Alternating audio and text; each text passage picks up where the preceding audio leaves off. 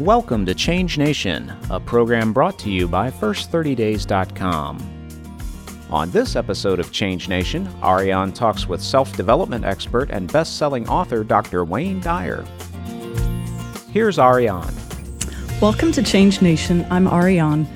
Today we have a friend of First 30 Days, someone I interviewed about a year ago, Dr. Wayne Dyer.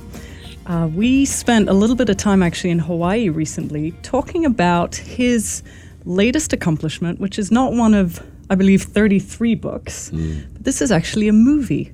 His latest movie and his first movie is called From Ambition to Meaning. And he's here with us in the studio today to talk about that movie and I guess anything else that's been going on in your life. Wayne, it's pleasure to get you back. Nice to be back with you. Uh, nice to see really you. Great. You look beautiful. so, Wayne, ambition to meaning. My first question is what's the definition of ambition? And is ambition a bad thing that we want to move away from it? Mm. I don't think it's bad necessarily. Um, I think it's about uh, the shift from ambition to meaning is really about uh, having ambition about something different rather than the ego. The, the, uh, I got this title, Ambition to Meaning, from uh, Carl Jung, uh, who was a mentor of mine and a great teacher. I was trained as a Jungian anal- analyst and so on. And he talked about the morning of your life and the afternoon of your life. And in the morning of our lives, like as we come into this world, um, the first nine months of our lives, uh, we spend uh, doing nothing, just allowing. So, what is there to do? Mm-hmm. You're going to be whatever it has been decided that you're going to be. Whoever decides that, however that gets decided. Uh, and all you can do is just be at peace with it. And uh, so, whatever, you know, your height and the color of your hair and the shape of your nose and everything about your physical body is all taken care of by a force that none of us know what it is, where it comes from, how it works. And we surrender to it. And then we show up, and the first uh, moment we say, Great work, God. And then we say, We'll take over from here. And in the process of taking over, um, we forget that this physical journey that was all taken care of in that moment of our conception um, perhaps isn't the only thing that was uh, that was there and designed for us to uh, to become. Uh, perhaps our personality, perhaps everything that we were to uh, to do here on this planet. Perhaps we signed up for it. Perhaps there's a dharma of some kind that's uh, an, a purpose to our lives.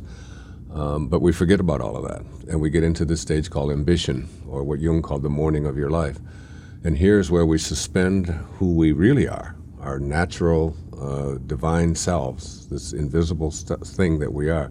I always loved T.S. Eliot's line. He said, We shall not cease from exploration, but at the end of all of our exploring will be to return to the place from which we originated and to know it for the first time. Mm. It's like that place of, uh, of perfection that allowed us to become what we are um, we forget that, and, uh, and and we take on this thing called an ego, where we sort of I call it edging God out, or ego. We edge God out of uh, you know the perfection out of our lives, and we start saying that who I am is not is not this divine being that I showed up here with. Uh, who I am is what I do, what I accumulate.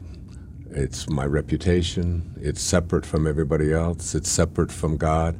It's like uh, I take on this thing called an ego and that's ambition. And we spend our lives, our early part of our lives, are spent in uh, training us uh, how to get along, how to be like everybody else. Uh, then going to school and how to get better grades, and uh, you're defined on the basis of how much you make and uh, who you're better than and who you defeat, and all of this stuff and what your reputation is is the morning of our lives. And we develop certain kinds of things within our hearts telling us uh, that ambition is really important and getting ahead and all of that.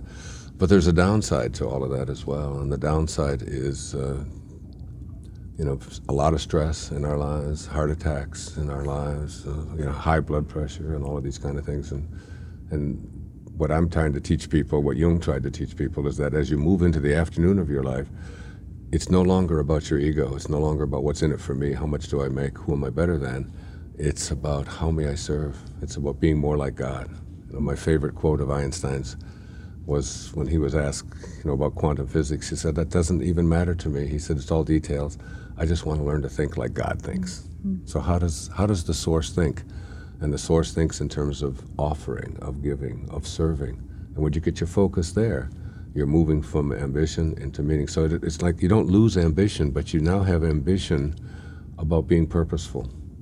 You know, I feel very ambitious in my life, but I, I love to give, I love to offer, I love to provide, I love to make a difference in the world. And I, I feel so much better than that than I do when I get a nice check or when you know people tell me nice things about myself and so on. It's about that good feeling that you get of knowing that you're making a difference. That's what it is. Yeah. How did the idea to express this as a movie come from? Why not have written another book? Is this a new way that you want to reach people that might not be reading? Mm it's the excitement of trying something different and trying something new. Um, you know, in my 60s, uh, to take on a new career. I mean, lots of people do that. Uh, Louise Hay, who's my publisher and so on, started out at 60 and now she's 82 and she has the largest publishing house in the world for spiritual and, uh, you know, higher consciousness materials and so on. That uh, there's all, that excitement. It doesn't go away just because there's age gets put on your body. Uh, and the idea of, uh, of surrendering, of, of letting go. I think it has to be doable. Like I had two offers put on the table at the same time. One was to do a television show mm-hmm. by the people who do the Ellen DeGeneres show and so on, because I do that show frequently. And, uh, mm-hmm. and they called me in and they offered me, you know, they wanted to know what what would I be willing to do, and would I be willing to move to California, and would I be willing to give four days a week, and would I be and I just that's just not doable. That's uh, it doesn't that doesn't make sense. It doesn't fit in with who I am at this time. And then the other offer was to do a film, which would take about a month, a month and a half, perhaps. And uh, it means getting up every morning real early and staying up very late and sitting around a lot and taking orders. But but creating a product that um, you know I've written lots of books. But I, I real, I mean, only 10% of the people in this country buy books. 90% of the people in the, from adulthood on never purchase a book. So you're dealing with a very small percentage of people. But people do like movies, and they go to movies, and you can reach an enormous amount of. I mean, with a great movie. I just saw this movie, uh, Slumdog Millionaire. I, I don't know if you, too. did you see it? it's it? Fabulous. Yeah, and it's like the yeah. idea. What you suddenly realize that everything that happens to you when you're a child you know, that there is a force in the universe and that there is something, you know, perhaps that's going to make a difference in your life. So you walk out of a movie like that. I remember the first movie I ever saw where I walked out feeling totally motivated that I could do anything was Rocky. so Sylvester Stallone's very first Rocky, I walked out thinking, I mean, I don't care much about boxing and hitting people and all that, but but having that inner kind of thing, and it's like that you can make a difference. And in fact, it inspired me to write Erroneous Zones. I mean, I just felt that, and I also felt that I could put that book at the top of the just from a, a movie like that. So it's. If uh, you could overhear people walking out of this movie, what would you want them to be saying? I recognize myself in there, or I know somebody in uh, this movie. I'm married to someone like that, or I work for someone like that. Uh, there's four stories going on in the in the film of people who are moving in their lives. It's all done very subtly, uh, with great actors and a great director and a lot of vision. But each one of these stories has a um, ha- has a component that it's hard to imagine anybody walking out of that movie and not saying that's me, or that's my husband, or that's my wife, or that's my daughter, and they need to see this. Because I, I think if we could get the entire world uh, being more focused on serving and giving and offering and providing rather than on what's in it for me and how much can I get and, uh, uh, and all of the fear that people live under, you know, I, I, I expect that. I mean, I've already seen it because we're previewing the movie all over the country mm-hmm. and uh, they're having study groups on it, and I'm already seeing people standing up and saying, I really need my wife to see this, or I'm really this. One man stood up uh, uh, who was in his 80s and said, I was married to my wife for 30 years and I never understood how important it was for her to be able to. She wanted to be an artist, and there's a person in the film who, uh, a woman who is so, so, dedicated to her family and to f- taking care of everybody that she has lost sight of what's in there for her, what her dharma is. And he said, I'm going to go home and I'm going to write my ex wife a letter and tell her that I now really understand what it was she was trying to convey to me in all those years that I wasn't listening to how important it was for her, you know, to be able to uh, just actualize who she was as a human being. What do you think's the biggest fear that gets in the way from people taking that action, leaving that job or moving or whatever it takes for them to get in touch with their their soul's longing, mm. their calling, what they ache for. Yeah. What is it? Well, the fear is, um, you know, it's it's it's an it's an inner kind of thing that we get conditioned to believe in when we start taking on our, an ego in our lives. So it's almost if you're going to take on an ego, which virtually everyone who's ever showed up on this planet has, except for maybe Jesus and Buddha and perhaps few, you know Muhammad or Zoroaster or a few others, but all the rest of us came in this way where we took on this this idea that who I am is what I have and what I do and what my reputation is, so that when I when when what I do is taken away, or what I have is taken away, or the danger of it might be taken away, or people might not like me, uh, or or people might feel uh, that they have to criticize me, whatever it might be, then we immediately go to that place inside of us that. Uh, you know that, that, that has that fear in it. If Emptiness. We, yeah, and if we re- if we recognize that, you know what Pierre Teilhard of Chardin said that we are not human beings here having a spiritual experience. If we really knew it was the reverse of that, that all of us are here as spiritual beings, infinite spiritual beings, having a temporary human experience, and if we could go back to that if we could just sort of eradicate what Muktananda called the, the, the false self, the ego, the part of us that really isn't who we are, mm-hmm but that who we truly are is that from which we originated, that to which we will return. That's who we are. If we could just stay with that and begin to see the unfolding of God, not just in ourselves, but in everyone that we meet and in everything that we do and in every encounter that we have, fear wouldn't be a possibility. And I, it's a part of my life's work. It's a part of my life's work to help people to see that there's nothing to be afraid of. Even with all the economic news, Tiffany and I were just talking about this in the car on the way over here. With the, you know, that uh, all of the people who are having their houses foreclosed or are listening to all the bad news and so on, but within them, especially here in this country and all of that, they still there's really nothing to fear. Really, that idea that if I don't have my job or if my house is taken or whatever, that somehow that means that that uh, I have to be in you know I have to be in a state of worry or anxiety or or or suicide. I mean, these are all, or depression, I have to take pills for it and all of that. I mean, I've always known in my heart, I know it sounds silly, but I've always known that if everything was taken away from me, you know, I could still walk through grocery stores and eat the grapes that they're going to throw away, and I, you know, I could still make it. You know, there's enough grocery stores where you know, as many years as I have left, I could make it. Just on, I mean, if you just have a knowing, you know, that you could grow. You on Maui, uh, we grow some of our own food. You know, we just plant things and pull it out of the ground, and and there it is. It's there for you, and we have so much within us, so much power within us, but we always go back to that thing. Someone said that, that an acronym for fear is false evidence appearing real. You know, it's like all of this stuff looks like it's it's real, and it's like your life is going to be demolished if uh, if it was taken away. But almost everything that's ever been taken away from me in my life, including going through a divorce, uh, including sick, you know, having had I had a heart attack when I was, you know, eight years ago. Yeah. So, when I when you start seeing things taken away from you, they've all it's it's always made my life better. Mm-hmm. So much of the stuff that we hang on to and accumulate and feel that we have to have uh, is stuff that, that, that keeps us from our authentic selves, from the highest part of ourselves. Wayne, we're going to be right back. Okay. This is Change Nation. We'll be right back.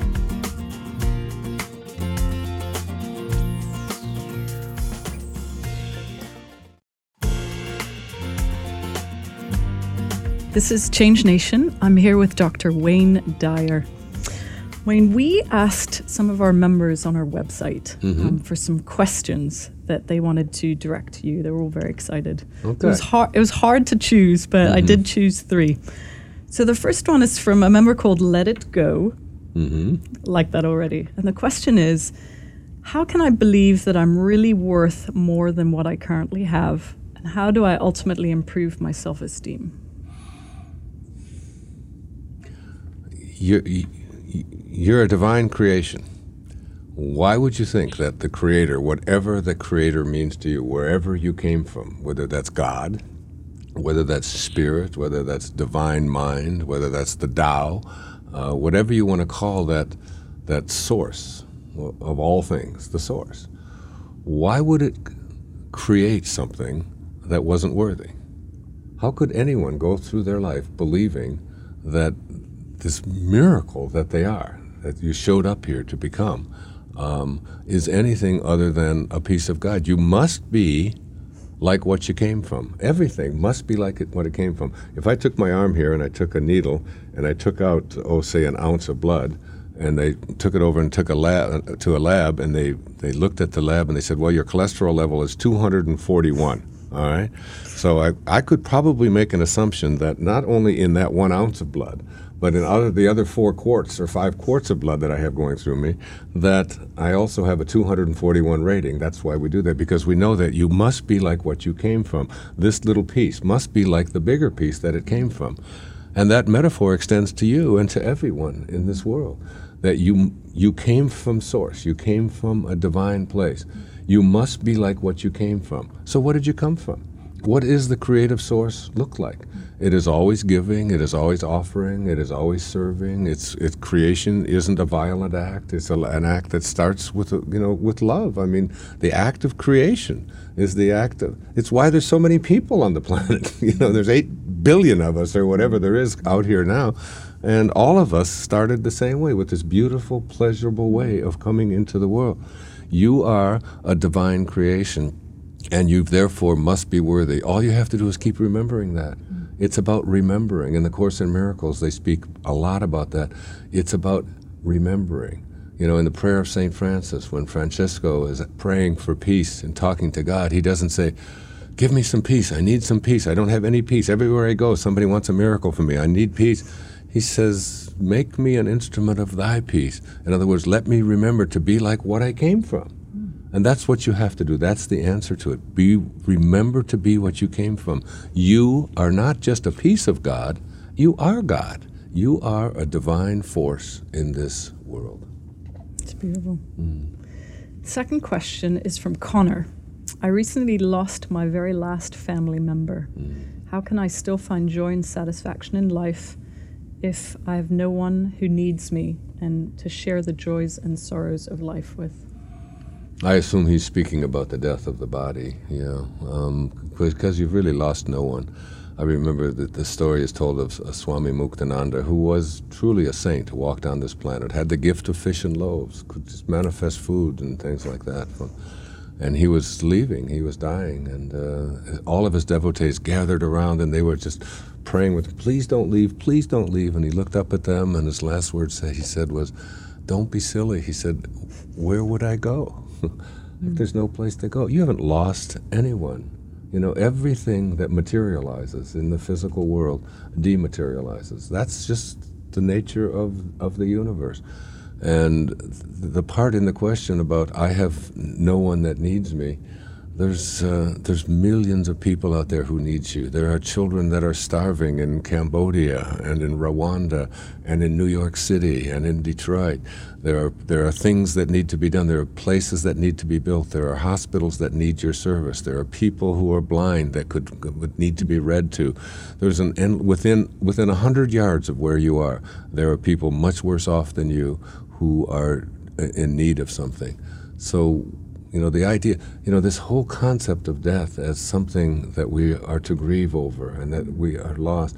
You know, in the ancient people, you know, a funeral was a celebration. It was like it was like a shedding of an old coat that or a pair of shoes that were too tight and didn't weren't comfortable anymore. You let that go, and you recognize again, going back to that who I am is spirit. Who I am, I came from spirit. I return to spirit.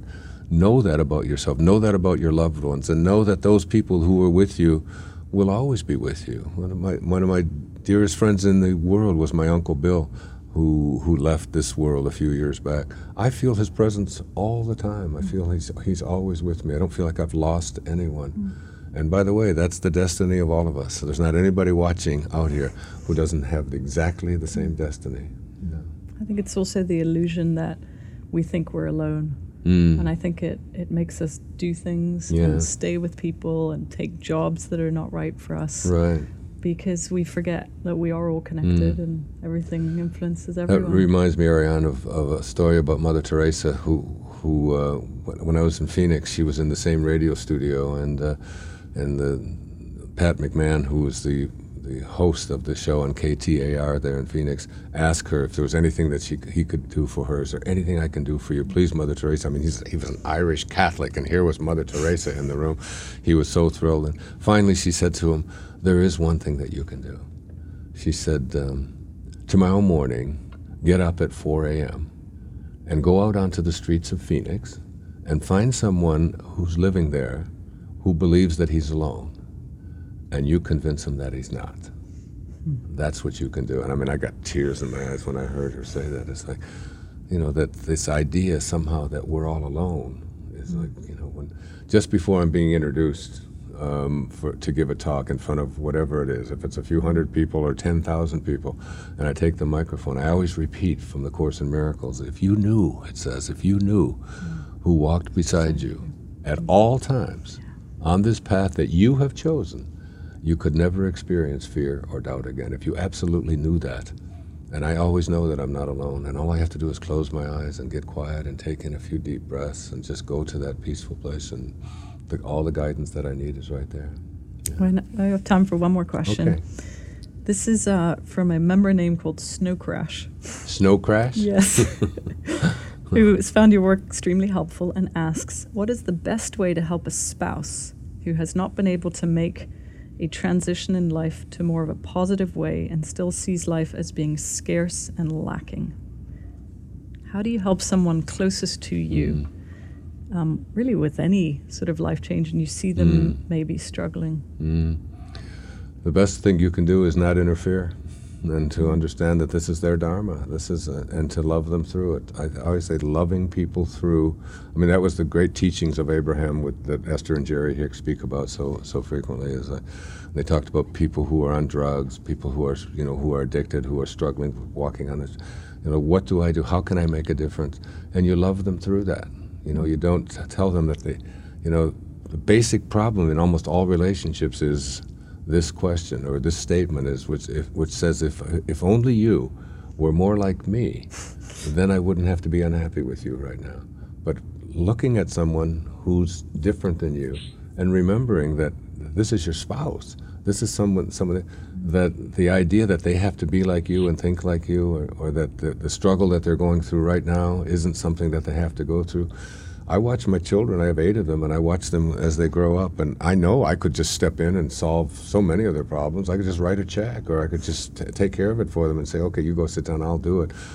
But most of the time, I always remember that parenting is, is not for people to lean on you. It's it's to make leaning unnecessary, mm. and I think it's true in, in a marriage as well. Or in, you know, it's like you look at that person and you just allow them, and you give them a model of someone who's going to love them no matter what, mm. and offer them if if you'd like help, I'm I'm here to help you and all that. But if this is where you have to be, I'm going to be there with you. I'll mm. I'll just go through it with you. And Wayne, coming back to your movie, what is the best way to help someone to transition more to doing something that brings them real joy and fulfillment where mm. There might be a family, there might be kids, there mm. might be bills, there might be a whole structured mm. life involved want the peace, want the want the contentment, want the joy, want the fulfillment, want the the inner sense of contentment. Want that for them more than you want it for yourself. Mm. Want it more for someone else. Lao Tzu in the Tao Te Ching calls this uh, living the virtues, the cardinal virtues, which are reverence for all of life, mm. and simple honesty, and gentleness, and serving get your focus off of yourself and on what it, what's in it for me, which is the mantra of the of the ego. More, more, more. What's in it for me? And ask the question, how may I serve? And the peace that you desire for yourself, whatever it is, no matter what the struggles you're going on in your life, want the peace that you want for yourself more for someone else than you do for yourself. And just watch and see if you don't align yourself higher. Because this is really about alignment. It's really just, it's not about staying in a place of what's missing because if you get what you think about, whether you want it or not, and you think about what's wrong, what's missing, what you don't like, what you're afraid of, then you'll attract more of that. If you put your attention on how may I serve, what can I do for you, helping other people to do, then the, instead of saying to the universe, gimme, gimme, gimme, you say to the universe, how may I serve? And the universe says back to you, now you're aligned, how may I serve you? And it seems to work. It does for me anyway. When you, I know you serve all the people who listen and watch this program. Thank you. Tell us a little about the movie. Is being distributed nationwide. People can see it in theaters. Can they, can they see it also online?